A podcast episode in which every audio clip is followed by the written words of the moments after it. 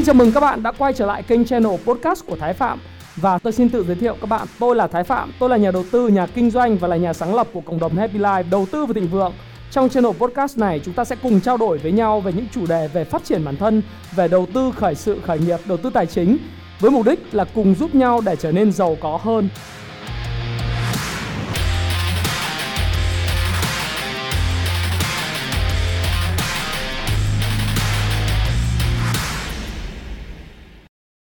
Chúng ta lại gặp nhau và chủ đề lần này chúng ta sẽ trao đổi với nhau về cái câu chuyện đó là bản chất của cái đợt in tiền lần này hay còn gọi là hoạt động bơm tiền, bơm tín dụng ra nền kinh tế của tất cả các ngân hàng trung ương trước hoàn cảnh một cái đại dịch lớn trên toàn cầu đang diễn ra.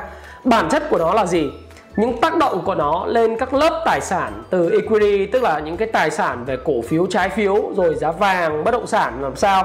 Và tôi nghĩ rằng là hiểu về nguyên nhân cũng như cái cách thức của hoạt động bơm tiền ra nền kinh tế sẽ giúp cho các bạn có cái hướng đầu tư đúng đắn. Và đây là một cái video tôi nghĩ rằng rất hấp dẫn từ đầu đến cuối và dự định của video này của tôi. Đó là video này của tôi sẽ diễn ra trong khoảng, let's say là khoảng 45 50 phút đấy.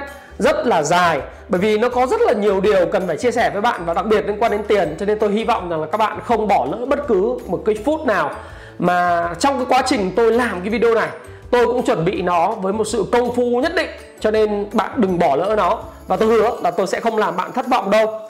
Và tất nhiên, ngày hôm nay tôi lại chọn một cái áo mà theo comment của các bạn nói rằng anh mặc áo này thì trông rất trẻ trẻ là một chuyện thôi. Nhưng mà vấn đề là tôi nghĩ là tôi muốn mang lại một cái niềm may mắn nào đó đến các bạn khi đầu tư và nghe cái kênh của tôi. Tuy nhiên thì đối với chứng khoán thì có lẽ là nó sẽ không có quá vui lắm sau khi tôi mặc cái áo đỏ này ngày hôm nay và cái dự dự báo của tôi cho cái thị trường chứng khoán của những cái phiên tiếp theo bắt đầu từ ngày mai là ngày đáo hạn phái sinh của thị trường khoán Việt Nam thì chắc là không được vui lắm đâu. Mặc dù hôm nay máu đỏ nhưng bình thường máu đỏ thì thị trường rất là ngon nhưng mà tôi nghĩ rằng là phiên ngày mai thì chắc là không như vậy. Bởi vì sao? Bởi vì uh, nếu chúng ta cùng nhìn đấy thì ngày hôm nay thì thị trường nó đạt ở cái mức là 777 điểm, uh, nó cũng gần đến cái mức mà tôi và các bạn đã trao đổi với nhau là mức 780 điểm đến khoảng 790 điểm gì đó đúng không?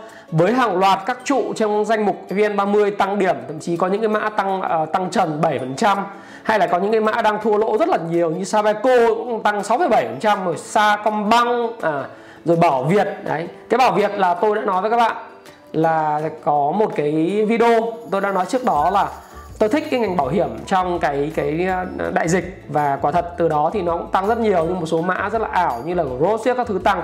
Nói chung là chúng ta hãy cùng nhìn xem hiện tại thì ờ, EVN VN Index trên cái biểu đồ của ờ, Trading View thì nó cũng đã đến 777 điểm. Đến cái mốc mà tôi đang cắm cờ ở đây thì nó cũng khoảng là 780 điểm. Đâu đó cái đám mây phía trước này, nó sẽ hút về để đám mây rất là to và nó có những cái bất ổn trong những cây nến trước đó của cái uh, của cái VN Index này. Và có một điều hài hước nữa à, đối với thị trường chứng khoán Việt Nam đó là bản tin VTV1 à, bản tin tài chính.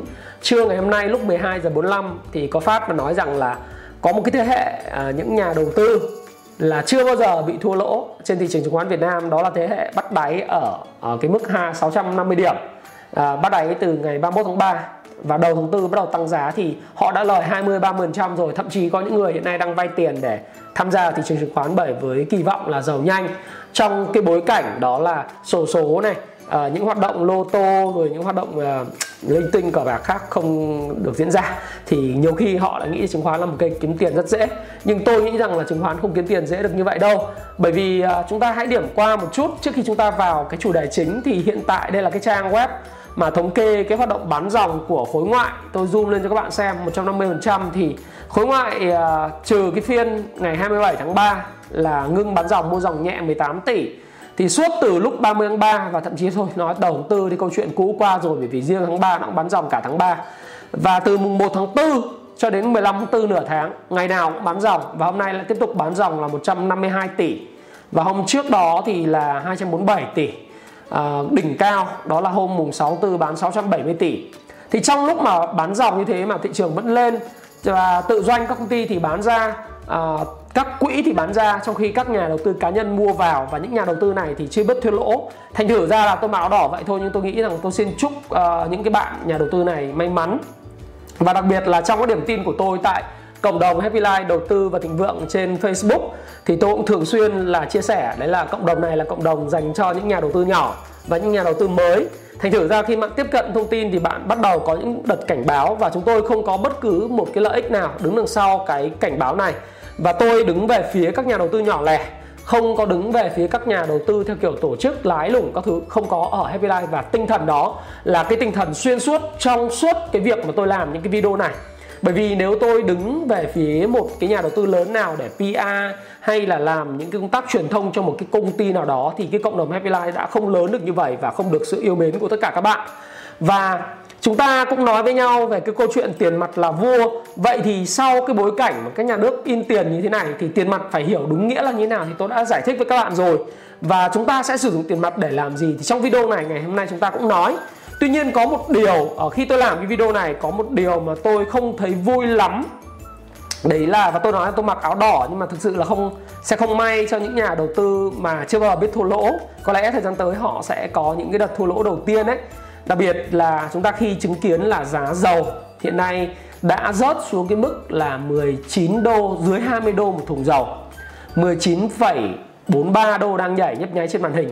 Tôi hy vọng là họ không cái giá dầu không dưới 19 đô và đóng cửa dưới 19 đô phiên ngày hôm nay. Bởi vì nếu đóng cửa dưới 19 đô ngày hôm nay thì đó là một thảm họa cho nền tài chính toàn cầu và thảm họa cho những cái công ty sản xuất dầu đá phiến tại Mỹ, tại bang Texas ở Wisconsin của Hoa Kỳ. Bởi vì nó đồng nghĩa với việc là những cái doanh nghiệp này sẽ phá sản, tổng nợ của họ sẽ bị ngân hàng trung ương Fed mua lại và chính quyền Mỹ rất là đau đầu với sự, gọi là, thất nghiệp hàng loạt và phá sản của các công ty này, dẫn đến là số lượng mà phiếu vote cho ông Trump trong cái cuộc tranh cử tổng thống, tái tranh cử tổng thống vào ngày tháng 11 năm 2020 nó sẽ cực kỳ gặp khó khăn và thế giới sẽ đứng trước những sự bất định rất lớn. Và các bạn biết là mặc dù là OPEC cộng đã đạt được cái mức thỏa thuận là cắt giảm là 9,7 triệu thùng dầu một ngày bắt đầu từ tháng 5 và tháng 6 nhưng mà do cái đại dịch nó đang diễn ra rất là cơ lan tràn khắp ở trên thế giới. Và hiện tại thì nếu chúng ta dùng cái Worldometer cái này thì chúng ta đã thấy rằng là hiện nay là đại dịch đã lây nhiễm tới khoảng là 2 triệu người trên thế giới. Và cái đất nước bị ảnh hưởng nhiều nhất dĩ nhiên là nước Mỹ với sự minh bạch và cái sự xét nghiệm nhanh hiện nay là 600.000 người rồi 614.000 người và đã có khoảng 26.000 người bị mất. Đây là thống kê của Đại học John Hopkins của Hoa Kỳ ha các bạn ha. Và đây các bạn thấy rằng là Tây Ban Nha, Ý, Pháp, Đức hay là Anh sẽ là những cái ổ dịch tiếp theo và chính bởi vì những cái việc mà diễn tiến rất là phức tạp của cái đại dịch trên toàn cầu dẫn đến cái nhu cầu đi lại của ngành hàng không và vận tải do cái hoạt động mà social distancing tức là cái hoạt động mà cách ly xã hội hay giãn cách xã hội social isolating nó khiến cho giá dầu giảm xuống rất không phanh và chính vì nó giảm không phanh cho nên là mới dẫn đến cái cơ sự nó gọi là họa vô đơn chí là câu chuyện liên quan tới cái chuyện là thất nghiệp và cái phiếu bầu cử của cái bang Texas cái bang mà có truyền thống ủng hộ Đảng Cộng Hòa. À, chính bởi vì cái bang này luôn luôn ủng hộ Đảng Cộng Hòa và phiếu của họ là phiếu của những người công nhân, những người chủ do khai thác dầu mỏ và các cái tài nguyên khoáng sản của bang Texas. Thì cá nhân tôi đã ở bang Texas trong vòng khoảng độ hơn một gần một, gần nửa tháng. Thì tôi cũng hình dung rằng là cái bang này nó có một cái bonding một cái sự gắn kết rất là lớn với lại à, đảng cộng hòa. Và các bạn biết một điều hiện nay tại sao tôi lại nói là tôi cầu trời là nó không giảm xuống dưới mức uh, dưới 19 đô. Bởi vì nếu ở dưới 19 đô đấy, nó sẽ giảm hơn cái mức thấp nhất của ngày 30 tháng 3 và bốn con quạ à, ba con quạ đen trên đồ thị hiện tại thì hy vọng là nó sẽ tạo thành mẫu hình hai đáy. Tuy nhiên thì không biết được nếu như mà cái vấn đề nó xảy ra là OPEC cụ thể là Ả Rập Saudi Nga và các cái quốc gia khác có những cái mâu thuẫn trong việc cắt giảm sản lượng dầu đặc biệt là Mexico thì giá dầu có thể giảm mạnh hơn ở cái mức 19 29 đô một thùng dầu. Nếu giảm xuống cái mức này và hình thành một cái mức giá mới thì có lẽ là giá dầu nó sẽ phải quay về cái mốc mà tôi nghĩ là thấp nhất trong lịch sử. Thấp nhất trong lịch sử. Bởi vì giá dầu hiện tại là thấp nhất kể từ năm 2002 rồi. Thế nhưng mà năm 1999 thì giá dầu 98 thì giá dầu chỉ có 9 đô thôi và giá dầu năm 1986 cái khủng hoảng của năm ờ, 86 thì giá dầu nó cũng ở cái mức khoảng 9 đô. Có lẽ là thị trường sẽ ủng hộ cho một cái mức giá dầu như vậy. Nếu trên đồ thị tháng nó nhìn thì có lẽ là đây đây đây đây có thể là một cái phiên tạo đáy à, một cái tháng tạo đáy. Hy vọng là như vậy. Tôi hy vọng là như vậy và tôi không cá nhân tôi cũng không ủng hộ cái câu chuyện là nó vượt xuống dưới cái mức 19 đô. Tuy nhiên, mọi thứ đều có thể xảy ra và có lẽ là không vui lắm khi chúng ta nhìn thấy cái thị trường như thế hiện tại, đang diễn tiến như hiện tại. Và mặc áo đỏ thì cũng không biết được sẽ chuyện gì sẽ xảy ra ha. Và quay trở lại về định nghĩa của cái khủng hoảng và suy thoái kinh tế ha. Thì tôi nghĩ rằng là tôi đã trả lời với các bạn rằng là kinh tế thế giới đã trong thời kỳ suy thoái. Đấy. còn khủng hoảng kinh tế thì nó là một cái xác suất suy thoái được định nghĩa là khi hai quý GDP của cái nền kinh tế nó giảm liên tiếp. Thì bây giờ GDP của Mỹ ngày hôm qua công bố từ JP Morgan Chase cái lợi nhuận của ngành ngân hàng. Và chúng ta đã nhìn thấy cái đại dịch đang diễn tiến như thế. Ở Mỹ thì chắc chắn nó là suy thoái kinh tế rồi. Bởi vì trong quý 1 và quý 2 chúng ta đã nhìn là từ từ nay đến tháng 6 và CEO của uh, của của ờ, JP Morgan Chase là ông uh, Jamie Dimon ông nói rằng là có khả năng là sớm nhất đó là người lao động của Mỹ có thể quay trở lại làm việc vào khoảng tháng 6, tháng 7, tháng 8 thì lúc đấy qua mất quý 2 rồi. Rõ ràng khủng hoảng kinh tế à suy thoái kinh tế rồi. Nhưng khủng hoảng kinh tế thì nó lớn hơn rất là nhiều. Thế bị giải thích khủng hoảng kinh tế và suy thoái kinh tế thì nó quá phức tạp cho mọi người để mọi người có thể hiểu. Và ngày mai nếu không có gì thì tôi sẽ post một cái video khoảng 5 phút để giải thích cho các bạn khủng hoảng kinh tế và suy thoái kinh tế là cái gì. Nhưng các bạn hãy coi một cái video à, một cái đoạn định nghĩa rất là ngắn của cái tổng thống ba ba của Hoa Kỳ đó là ông Harry Truman. Ông nói là như này này. Hiểu một cách đôm na một cuộc suy thoái xảy ra khi bạn thấy anh hàng xóm bên cạnh mất việc. Đấy. Còn một khủng hoảng xảy ra khi ngay cả bạn cũng mất đi công việc của mình. Đấy.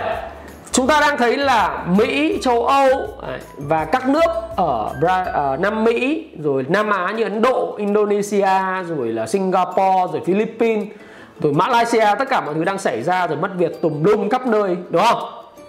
Đó là suy thoái kinh tế. Nhưng nếu như cái cuộc suy thoái kinh tế nó dẫn đến cái việc là bạn là một người mất việc bởi vì cái chuỗi phản ứng dây chuyền của hoạt động đó, thì đó là một đoạn khủng hoảng kinh tế và cá nhân tôi rất lo lắng về khả năng có khủng hoảng kinh tế xảy ra kể từ cái suy thoái kinh tế do cái đại dịch này nó gây ra. Và đại dịch này, chút xíu nữa chúng ta sẽ cùng phân tích. Nó chỉ là một chất xúc tác, nó gọi là catalyst cho mọi thứ của khủng hoảng kinh tế. Nó đến sát và nhanh hơn mà thôi bởi vì với những cái mà chúng ta đã thấy là tín dụng đang bơm ồ ạt như hiện tại và dự kiến là tài sản trên bảng cân đối kế toán của Fed sẽ tăng lên khoảng 9.000 tỷ đô thì cái cuộc mà khủng hoảng kinh tế sẽ là đến rất sớm. Và các bạn biết là tại sao tôi lại nói như vậy? Là bởi vì là cái vấn đề lý do tại sao lại dẫn đến suy thoái không phải suy thoái nữa mà khủng hoảng kinh tế. Nó là yếu tố nợ, nợ và nợ tiếng Anh nó gọi là debt debt debt và các bạn chưa xem cái video mà nói về cái chu kỳ kinh tế, cách thức hoạt động của chu kỳ kinh tế hoạt động như thế nào, thì tôi khuyến khích các bạn lên cái YouTube của tôi là Trang Thái Phạm để các bạn đánh là nền kinh tế vận hành như thế nào, hiểu được điều này sẽ giúp bạn kiếm cực kỳ nhiều tiền và giàu có đây là một video tôi đã nói với các bạn rằng là một video tôi làm lại nó gọi là đúp uh, đúp băng lại bằng tiếng Việt của Ray Dalio một huyền thoại đầu tư đang quản lý cái quỹ đầu tư là 160 tỷ đô la trên phố Wall. Và video này như tôi nói là Việt Nam cũng đã có người làm lại rồi. Cái kênh trước đó làm lại nhưng mà tôi muốn đọc lại bằng giọng của mình và tôi fix chỉnh sửa một số những cái thông tin Ờ, và tuân thủ theo cái bản gốc của nó. Và tôi nói ngay từ đầu, không phải là cái video mà tôi lấy lại của người khác, mà đây là video mà tôi lấy lại nguồn gốc của nó là của Ray Dalio, được không ạ? Thì tôi dừng lại một đoạn. Tôi có đưa vào cái phần này, nó gọi là cái playlist là kinh tế, cơ bản kinh tế học A bờ cờ. Thì các bạn nhìn vào đây, để các bạn thấy rằng là bất cứ một cái chu kỳ kinh tế nào gồm có tăng trưởng, thì giai đoạn tăng trưởng luôn luôn là khoảng 55 và một cuộc khủng hoảng kinh tế cần thiết để mà làm cho những cái đợt tăng trưởng trở nên không nóng đó là một cái khoảng 2 đến 3 năm và sau đó là một cái giai đoạn phục hồi sẽ cần 7 đến 10 năm. Các bạn nhớ tôi nói cái gì không? Đó là nền kinh tế sau cái cuộc đại dịch này nó sẽ phục hồi không phải là chữ V mà sẽ là chữ U. Đó là kịch bản tôi dự phóng và tôi nghĩ rằng khá là nhiều chuyên gia đang đồng tình và cùng ủng hộ với tôi về quan điểm này dựa trên những điều mà đang diễn ra trên thị trường và những điều mà chúng ta thấy dịch đang hoành hành ở châu Phi khi mà IMF đã phải cung cấp những cái khoản vay ngay lập tức dành cho những quốc gia nghèo đói này. Thậm chí là một số quốc gia như Congo còn bị hai cái nạn dịch, đó là nạn dịch Ebola và nạn dịch này. Nó đang đe dọa cùng một lúc. Và cái giai đoạn tăng trưởng này thì, và giai đoạn phục hồi và khủng hoảng đều có một nguyên nhân đó là do nợ tín dụng. À, nợ tín dụng nợ tín dụng và nợ tín dụng. Đó là bản chất của bất cứ một cái chu kỳ kinh tế nào hay một cuộc khủng hoảng nào. Và tôi muốn các bạn xem đi xem lại cái video này để các bạn có thể hiểu được với giọng đọc của tôi ha. Và tôi nói luôn các bạn copyright bản quyền của cái video bản gốc tiếng Anh nó là của Ray Lilio không phải là của ông Thái Phạm. Và tôi là người đọc lại nó bằng tiếng Việt. Đấy thế thì riêng nợ nợ và nợ thì các bạn biết rằng là nó chia như thế này. Chủ yếu là chúng ta nhìn một người anh cả lớn nhất thế giới đó là Mỹ. Thì nó có thứ hai phần. Một là nợ công hai là nợ của doanh nghiệp. Nợ công thì chúng ta hãy nhìn xem hiện nay tỷ lệ nợ của chính phủ trên tổng GDP của Mỹ đã tăng từ 58,37% những năm 2000 lên tới 112,67%. Thì cái này là con số tôi nói dựa trên một cái thống kê về cái đồng hồ nợ của nước Mỹ. Trên trang web là usdebtclock.org ha? À, .org. Đây thì các bạn nhìn thấy là tổng nợ của nước Mỹ hiện tại là 24.241 uh, à, tỷ đô la. Và số này nó tăng cái mức nợ trên GDP GDP của nước Mỹ hiện tại là 21.515 tỷ đô thì các bạn nếu muốn biết GDP của các à, của nước Mỹ bao nhiêu các bạn truy cập vào trang web này và với tổng nợ này trên số GDP hiện tại thì cái mức nợ trên GDP của nước Mỹ là 112,67%. Cái các bạn tôi thấy cái cái con chuột tôi để ở đây.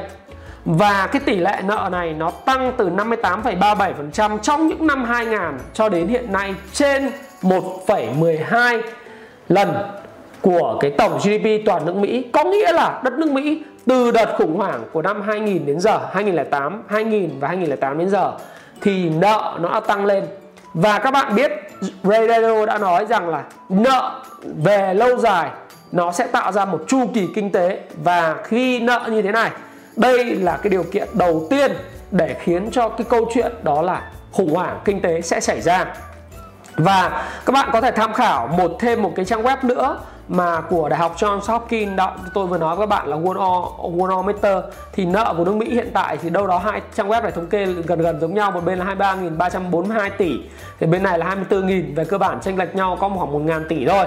Về cơ bản, chúng ta phải hiểu rằng là nợ của nước Mỹ rất rất rất cao.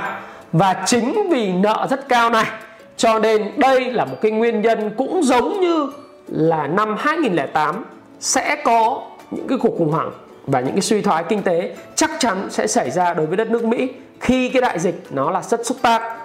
Tôi nói tiếp cái nợ thứ hai mà rất là nguy hiểm đó là nợ của doanh nghiệp Mỹ và nợ của doanh nghiệp Mỹ thì bất cứ một cái doanh nghiệp nào các bạn hình dung giống như là công ty tôi Happy Life hay bất cứ một công ty ABC, Hòa Phát hay là Vingroup hay là Vinamilk vân vân vân vân thì đều có chung hai nguồn nợ một những bạn học và đặc biệt trong lớp cung phu chứng khoán của tôi thì tôi làm rất rõ cái phần mà liên quan đến báo cáo tài chính.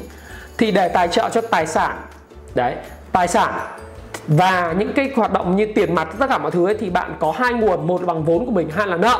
Trong nợ này thì có ba khoản nợ nợ trả người cung cấp đấy nó gọi là account payable đúng không? Bạn phải trả người cung cấp. Cái thứ hai là bạn nợ lương nhân viên hay nợ thuế đấy đấy là bạn phải. Thứ ba đó là bạn huy động nợ từ chính cái hoạt động bạn vay ngân hàng banh loan à, một cái hoạt động banh banh loan tức là bạn vay ngân hàng gọi là nợ dài hạn. Một hoạt động nữa cũng được gọi là một khoản nợ đó là bằng thông qua các hoạt động trái phiếu. Nợ trái phiếu đây là điều mà tôi thực sự rất rất lo ngại và và chính vì điều này với những diễn tiến của cái đại dịch hiện nay đang tiến hành trên toàn cầu đặc biệt ở nước Mỹ thì tôi nghĩ rằng nó cực kỳ nguy hiểm. Cũng giống như tôi nói với các bạn trong video về bất động sản sẽ suy thoái à, sẽ khủng hoảng như nào thì các bạn có thể xem lại. Một trong những nguyên nhân mà tôi rất là lo lắng các doanh nghiệp bất động sản phát triển bất động sản tại Việt Nam đó là họ phát hành những cái trái phiếu bất động sản một cách ồ ạt và thực sự là không có cái hoạt động mà mà kiểm soát cũng như là không có bất cứ một cái hoạt động nào để mà người ta đánh giá xếp hạng tín nhiệm của những cái trái phiếu bất động sản cả. Thì hiện nay cái nợ trái phiếu của nước Mỹ và có doanh nghiệp Mỹ đã lanh quanh là 48% GDP của toàn nước Mỹ. Nếu GDP nước Mỹ là 21.000 tỷ đúng không? Các bạn vừa xem rồi, GDP của nước Mỹ là 21.500 tỷ thì nợ nó gần 50% như thế này. Tức là hơn 10.000 tỷ là trái phiếu. Đây là con số rất là khổng lồ. Và tại sao chúng ta lại nói là cái câu chuyện là bơm tiền và nợ như thế này nó ảnh hưởng gì đến nhau? Thì chúng ta tiếp tục nói ha. Nợ trái phiếu của doanh nghiệp Mỹ thì nó có hai loại loại thứ nhất nó gọi là loại xịn sò loại xịn. Đấy giống như blue chip ấy của Việt Nam ấy, nó gọi là investment grade bond. Cái loại thứ hai đó là loại lởm. Cái loại này á, nói ngôn ngữ dân dã gọi loại lởm hay là loại gọi là penny thì nó gọi là high yield bond. High yield nghĩa là những cái trái phiếu được trả lãi cao lãi suất cao hơn. Giống như là cái loại mà bạn mua trái phiếu của một doanh nghiệp bất động sản ở Việt Nam mà nó trả trái, trả lãi suất mà trên 13 15% thì cũng loại đó, loại high yield. Tức là người ta cam kết trả lãi các bạn cao hơn trong 6 tháng một lần ở cái mức lãi suất rất cao cao hơn mức lãi suất ngân hàng. Vì sao lại như vậy? Bởi vì tín nhiệm người ta thấp, người ta phải trả cao hơn. Đúng không? Còn những loại mà investment grade bond thì là những loại mà giống như là những doanh nghiệp bất động sản họ huy động thì chỉ là 9% 10% thôi. Thì những cái loại này là những cái doanh nghiệp mà tương đối có tiềm lực tài chính và họ có cái lịch sử tín dụng rất là đàng hoàng. Thành thử ra là gì? Nó là loại blue chip một loại lởm, thì là loại mà high yield bond thì bạn hình dung như thế. Và nó cực kỳ nguy hiểm cái chỗ là gì? Cái nợ trái phiếu này nó cũng giống như cái cuộc khủng hoảng 2008 2009 ấy.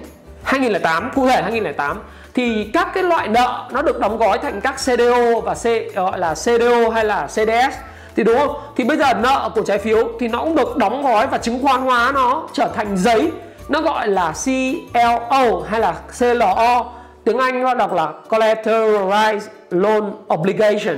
Tức là một cái dạng là bạn đóng gói lại những khoản nợ và đem nó để mà giao dịch trên cái thị trường nợ. Đấy, ở trên cái thị trường uh, trái phiếu. Thì thì các bạn thấy rằng là nó sẽ cực kỳ nguy hiểm. Tôi sẽ phân tích tiếp cho các bạn biết lý do tại sao. Ok cái lý do tại sao á, thì các bạn hãy nhìn vào cái ở đây. À, chứng khoán hóa và tôi trước khi nói về cái lý do là tại sao cái nợ trái phiếu này và hiểu được bản chất cái quá trình bơm tiền này của thị trường chứng khoán Mỹ à, của Fed và các ngân hàng trung ương ấy thì các bạn hãy đọc một cái một cái, một cái bản chất phù phép tài chính và kích thích kinh tế của Fed và các ngân hàng trung ương. Thì đây là một cái câu chuyện nó bằng tiếng Anh. Thế nhưng mà tôi có thể là dịch nôm na cho các bạn biết uh, một tí về cái bản chất này ha. Uh, bản chất của thị trường này cái câu chuyện này nó cũng hơi dung tục một tí nhưng mà tôi sẽ cố gắng nói nó không dung tục bởi vì là nó uh, bạn hiểu được thì bạn sẽ thấy rằng là nó cực kỳ thú vị đối với lại nền kinh tế. Ha bởi vì cho mục đích giáo dục uh, một ngày rất là buồn chán tại Clear Lake uh, bang uh, Iowa và thành phố uh, ở trên sa mạc. Nói chung là nó nó nó sorry các bạn dịch như thế không đúng mà đại loại là các bạn sẽ thấy là một ngày rất là buồn chán thời, thời gian này rất là khó khăn và mọi người thì đang nợ nần và mọi người đang sống dựa trên tín dụng. Đấy thế nhưng mà một người du khách ghé qua lái xe và ở cái motel. Đấy, và ở cái motel tức là một cái nhà trọ của Mỹ và đặt 100 đô la trên cái bàn và nói rằng là anh ấy muốn à, thuê một cái phòng ở trên lầu cho một tối và ngay sau khi uh, anh lên trên lầu thì người chủ cái motel và cái cái người quán trọ này thì lập tức là cầm cái cái uh, gọi là bill tức là nói chung là 100 đô chạy qua nhà hàng xóm và trả nợ uh, cho cái người uh, người bắt chờ một người bắt chờ thì lấy cái 100 đô la này và tiếp tục dùng 100 đô này để trả nợ tức là cái người mà bán thịt à, bán bán bán bán thịt đấy trả nợ cho cái người nuôi nuôi nuôi heo. Đấy người nuôi heo này thì lại lấy 100 đô, đô la và trả cho cái người cung ứng à, cái đồ ăn cho cái cái trang trại của mình. Đó là chính là The Co-op. Và cái đồng chí mà ở The Co-op ấy, thì lại lấy 100 đô và chạy tới à, cái này hơi dung tục nha nhà thổ và trả uh, trả nợ cho cái cô gái mà hôm bữa cô gái bán hoa vừa cung cấp cái dịch vụ mà trên tín dụng. Đấy thì người gái bán hoa này thì lại quay trở lại khách sạn và trả nợ cho chính cái người chủ khách sạn người chủ motel này. Và người chủ motel này thì lập tức là sau khi được trả nợ thì ờ, đặt 100 đô lên trên bàn. Và người ờ, trong đó thì cái người mà khách du lịch lái xe đến thì sẽ không có nghi ngờ bất cứ điều gì. Tức là đây là một quá trình nó diễn ra rất là nhanh và thế sẽ thấy rằng là ở thời điểm đó thì người du lịch uh, bắt đầu quay trở lại xuống dưới sảnh lễ tân và nói rằng là phòng thì không người người khách du lịch này không hoàn toàn hài lòng với lại cái cái phòng chất lượng phòng. Do đó thì ông ta lấy cái tờ 100 đô và đi mất. Đấy thì các bạn thấy rằng trong cái ví dụ trên thì bắt đầu từ người du lịch đến mới chỉ là đặt 100 đô ký quỹ thôi. Thế nhưng mà chưa có sử dụng phòng mà đã có khiến cho tất cả mọi người là không có kiếm được cái gì cả cũng không sản xuất ra bất cứ cái gì cả nhưng mà cả thành phố hiện nay thì đều không ai bị nợ. Trước đó thì các bạn thấy rằng là từ cái người bán thịt cho đến người nuôi uh, nuôi heo cho đến người cung ứng uh, cung ứng à, thực phẩm cho trang trại cho đến cái cô gái bán hoa tất cả mọi người đều mang trong một trong mình hay là người chủ cái cái cái khách sạn và cái quán trọ đều mang trong mình một khoản nợ. Thế nhưng mà bây giờ sau khi một cái đồng tiền mới tức là một người gọi là tourist người người du lịch đến người khách du lịch đến thì tất cả mọi người đều không sản xuất cái gì không thực sự kiếm được cái gì nhưng mà tất cả mọi người đều không có nợ. Và uh, tiếng Anh nó gọi là wow, that my friends is how an economic stimulus uh, stimulus package works. Tức là đó bạn của tôi ơi đây là cái cách mà kích thích kinh tế à, cái gói kích thích kinh tế này hoạt động. Đấy thì bạn thấy là đây là một cái bản chất phù phép về tài chính và kích thích kinh tế của Fed.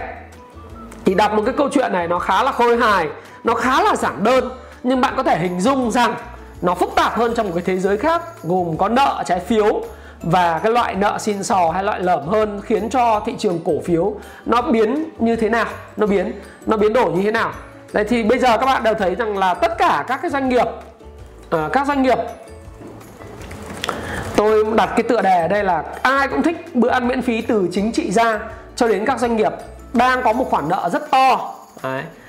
nợ to này thì họ nợ bằng trái phiếu. Có thể là trái phiếu của họ là trái phiếu loại xịn sò hoặc là trái phiếu loại lởm nhưng mà họ sẽ gom nó biến thành các cái chứng khoán hóa được giao dịch trên thị trường. Đấy, được giao dịch gọi là CLO à, giao dịch trên thị trường.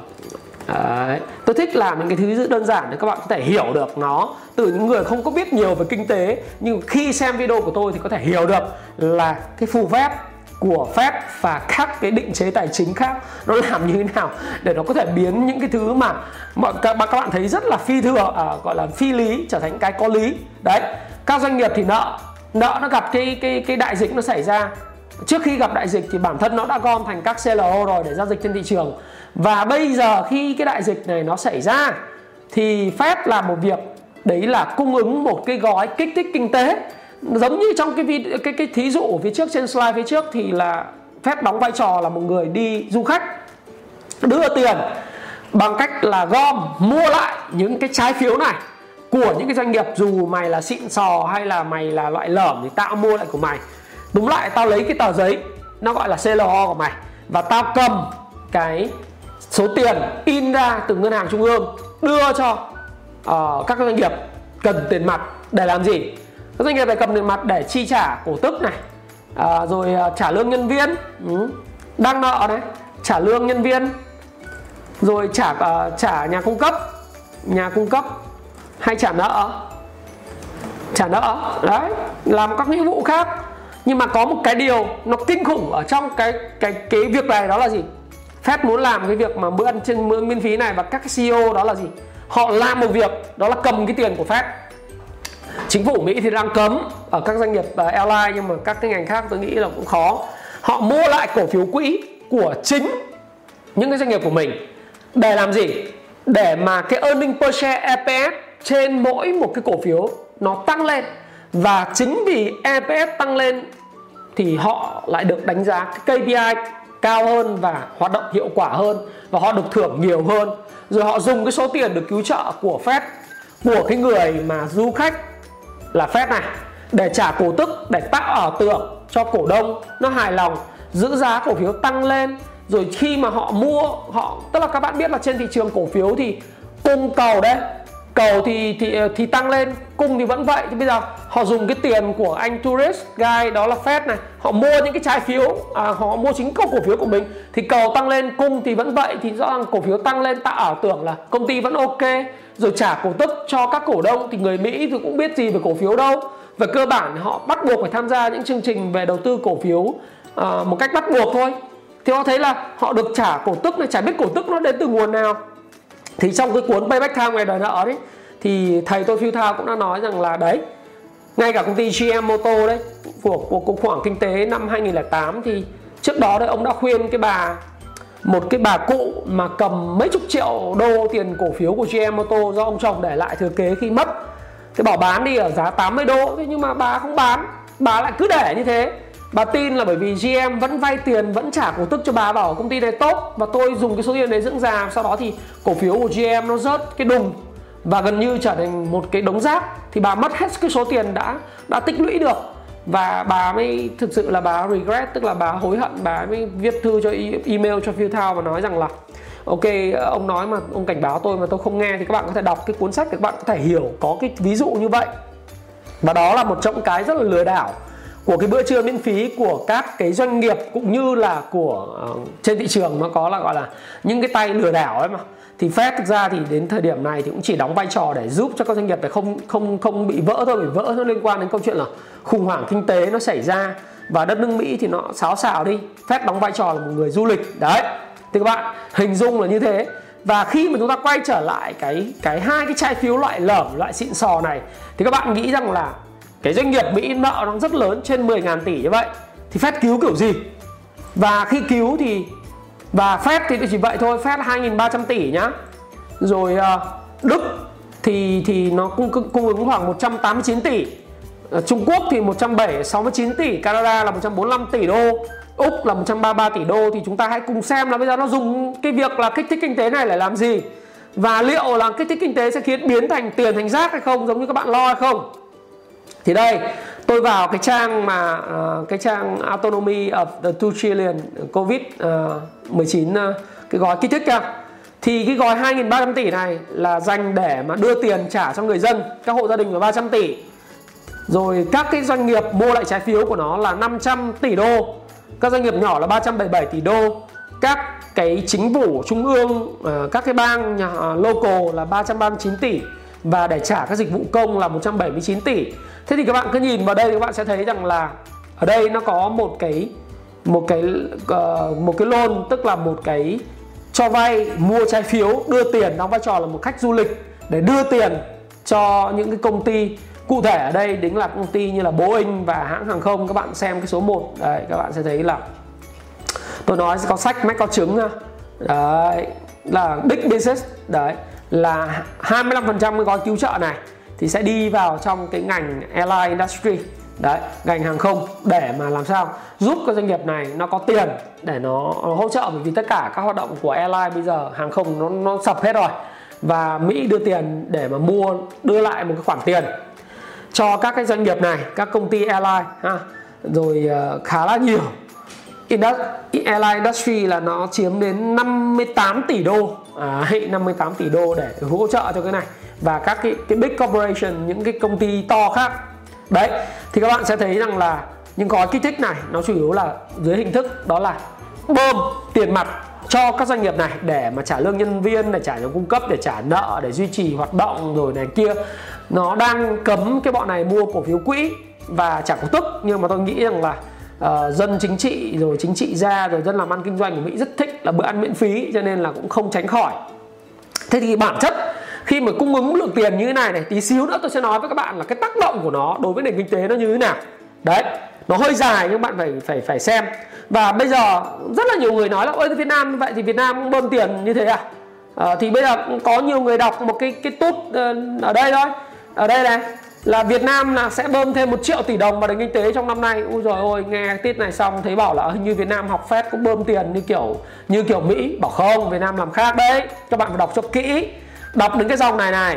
Năm 2020 ngân cái báo này trên báo cà phê F thôi các bạn đọc lại năm 2020 ngân hàng nhà nước dự kiến tín dụng tăng thêm cho nền kinh tế là 900 ngàn tỷ đồng đến 1 triệu tỷ 1 triệu 1 tỷ tức là mức tăng trưởng tín dụng vào khoảng 11 đến 14% sau cuối năm 2019 ngân hàng nhà nước nói rất rõ nó không làm cái hoạt động giống như Mỹ đâu các bạn nhé Mỹ là đó gì là mua lại các cái trái phiếu của doanh nghiệp. Ví dụ như bây giờ ông đất xanh có phát hành cái trái phiếu thì Việt Nam là ngân hàng nhà nước đứng ra mua cái trái phiếu đấy rồi là đem cái tiền của ngân hàng nhà nước đưa cho đất xanh cho đất xanh đi tiêu không phải vậy đâu. Hay là các doanh nghiệp bất động sản khác. Mà đây là gì? Ngân hàng nhà nước nói rằng là à, năm nay tôi còn chỉ tiêu tín dụng là từ 900 ngàn tỷ đến 1 triệu tỷ đồng đấy.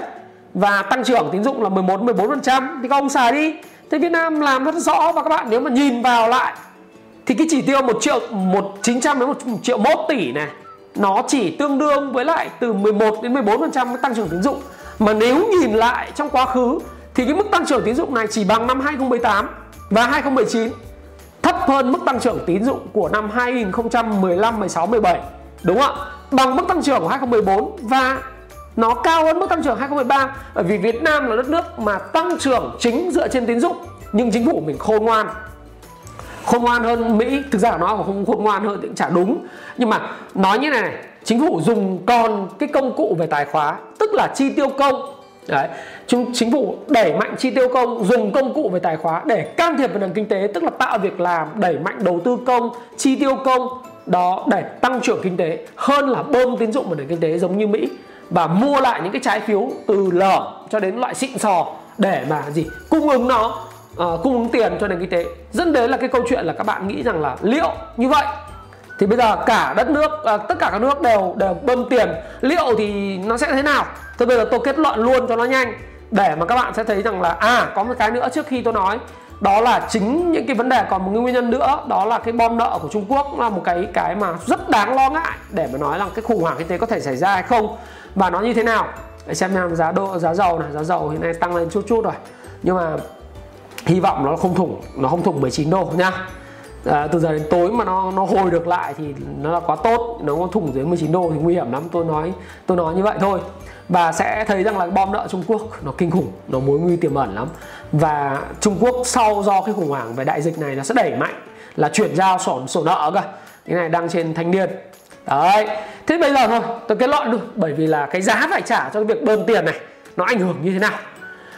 Trong cái đại dịch đang diễn ra, trong khi nó diễn ra, cái việc bơm tiền đó là gì? Đem cái trái phiếu và đưa tiền cho nhân dân.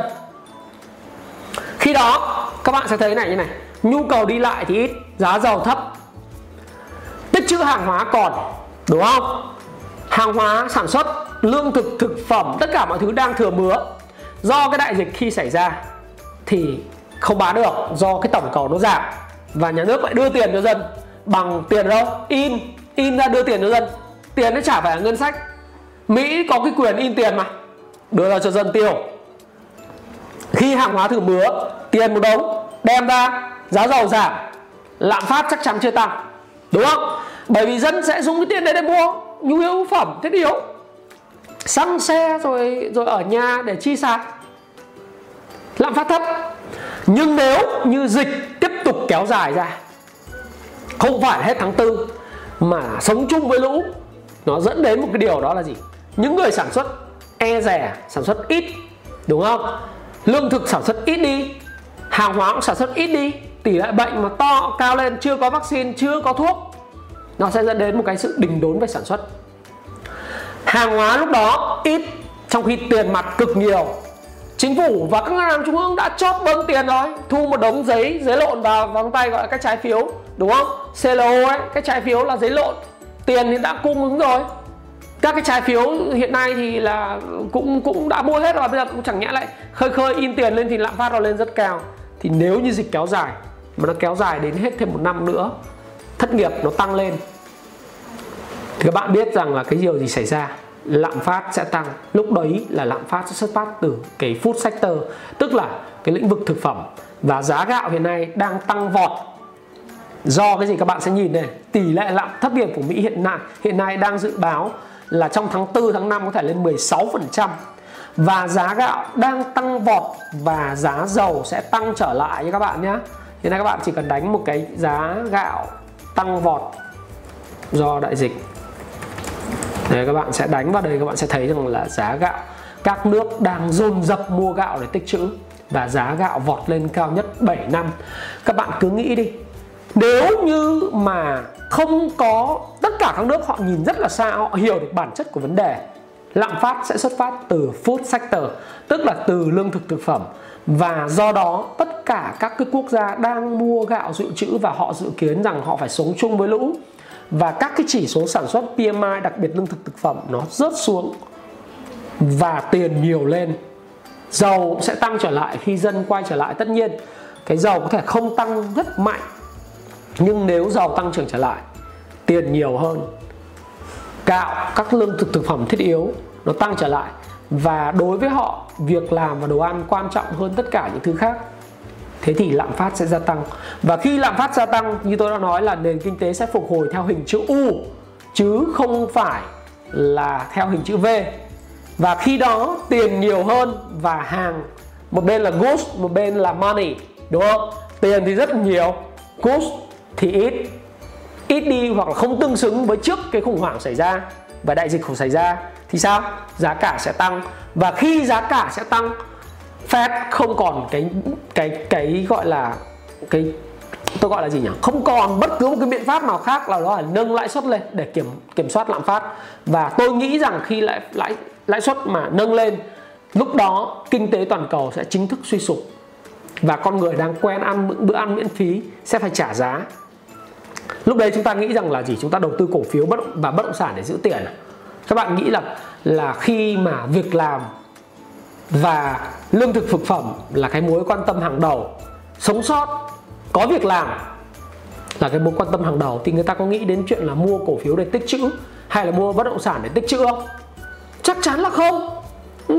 Các bạn cứ nghĩ mà xem, hãy quay trở lại thời 2008 và 2010 đến 2014 để người ta thấy rằng là ai mua bất động sản để tích trữ người ta quan tâm người ta có việc làm không? Có lương không? Và có đồ ăn không? Mà cái điều này nó diễn, nó ở Mỹ, nó toàn thế giới nhưng mà ở Việt Nam. Vậy thì chúng ta sẽ đầu tư vào cái gì? Đầu tư vào cái gì? Thì các bạn cứ cứ hình dung là bây giờ những cái chuyện này nó xảy ra. Và nếu mà lạm phát gia tăng trở lại, sau khi đại dịch nó qua đi, và có vaccine, nếu mà có vaccine thì không nói làm gì. Nhưng chưa có vaccine, chưa có thuốc, và sống chung với lũ, thì cái gì tăng lên? Tiền mặt là vua. Như tiền tôi nói trong cái video trước đó, các bạn có thể truy cập vào cái cái cái youtube của tôi, các bạn xem cái video này này. Đây, các bạn xem này. Lời khuyên về tiền bạc của tôi và kiếm tiền trong khủng hoảng, cũng như là tiền mặt là vua, tôi hoàn toàn nói rất rõ ở đây rồi. Đấy, trong khủng hoảng nguy có cơ. Và các bạn sẽ hiểu rằng là gì? Tiền mặt thì nó còn thêm một cái phần nữa, đó là đô la đó là ngoại tức là ngoại tệ đó là vàng đó là tiền Việt Nam đồng. Đúng không? Vàng hiện nay là một cái tài sản sẽ tương đối là hấp dẫn. Đúng không? Tương đối là hấp dẫn. Tôi không khuyến khích các bạn đầu cơ vàng đừng làm như vậy. Một số những cái tín hiệu ở trên đỉnh có thể sẽ khiến giá vàng điều chỉnh à, theo đồ thị nhưng mà chúng ta hãy nhìn đồ thị chặt tháng. Chúng ta thấy sẽ thấy rằng là giá vàng đang có những cái bước tăng rất là mạnh bởi vì tất cả các dân đầu tư trên thế giới này, có những người đang dự báo là dự báo giá vàng lên 3.000 đô cả dự báo sốc về giá vàng có khả năng lên tới 3.000 đô cả một số cái dự báo này, đấy. Những cái dự báo này có thể hoàn toàn có thể trở thành hiện thực không biết được, đúng không? Nếu như tất cả các nước đang in tiền, Việt Nam thì tôi nói với bạn là khôn ngoan và thông minh hơn rất nhiều. Việt Nam không làm không dạy gì làm như vậy. Bởi vì chứng kiến những cái đợt mà lạm phát đến 22,97% uh, ờ, rồi sau đó là 18% rồi 9% lạm phát cao nó ảnh hưởng đến an sinh xã hội rất lớn thì Việt Nam không làm như vậy.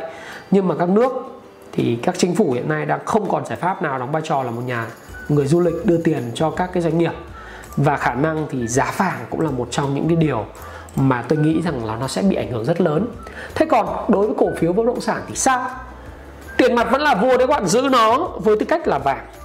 Và các bạn chuyển ra một cái tài sản nó không phải là đầu cơ vàng để đẩy vàng lên 3.000 đô. Đừng nghe cái video này xong đi mua vàng và nói là ông Thái bảo còn lên 3.000 đô cho nên tôi sẽ mua. Nếu bạn như vậy bạn phải chịu trách nhiệm hoàn toàn 100% với lại cái hoạt động của bạn.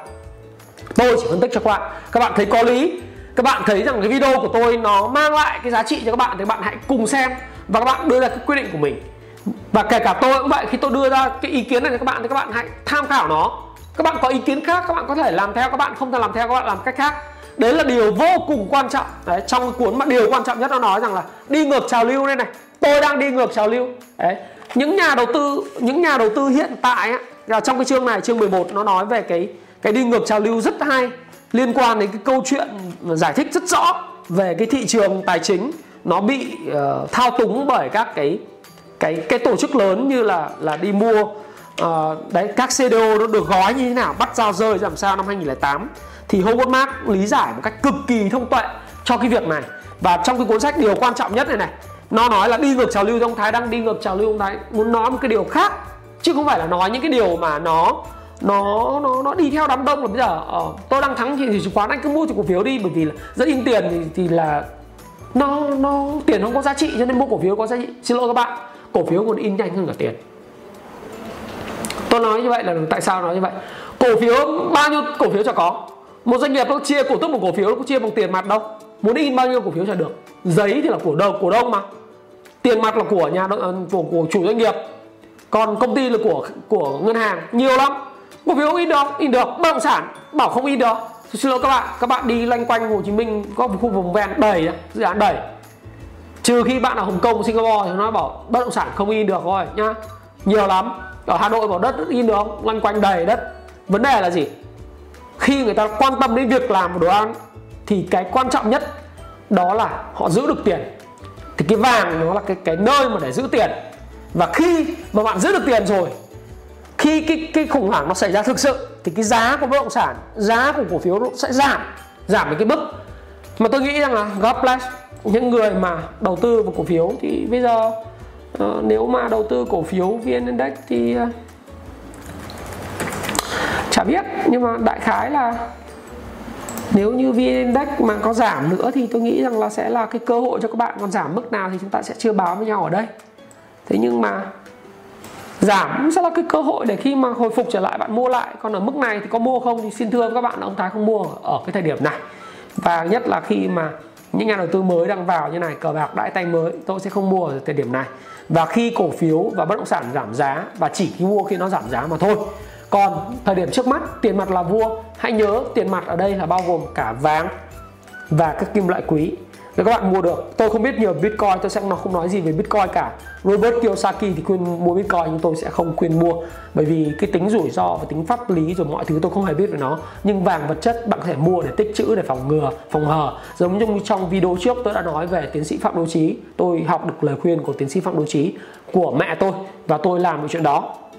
Còn đối với các bạn trẻ thì sao?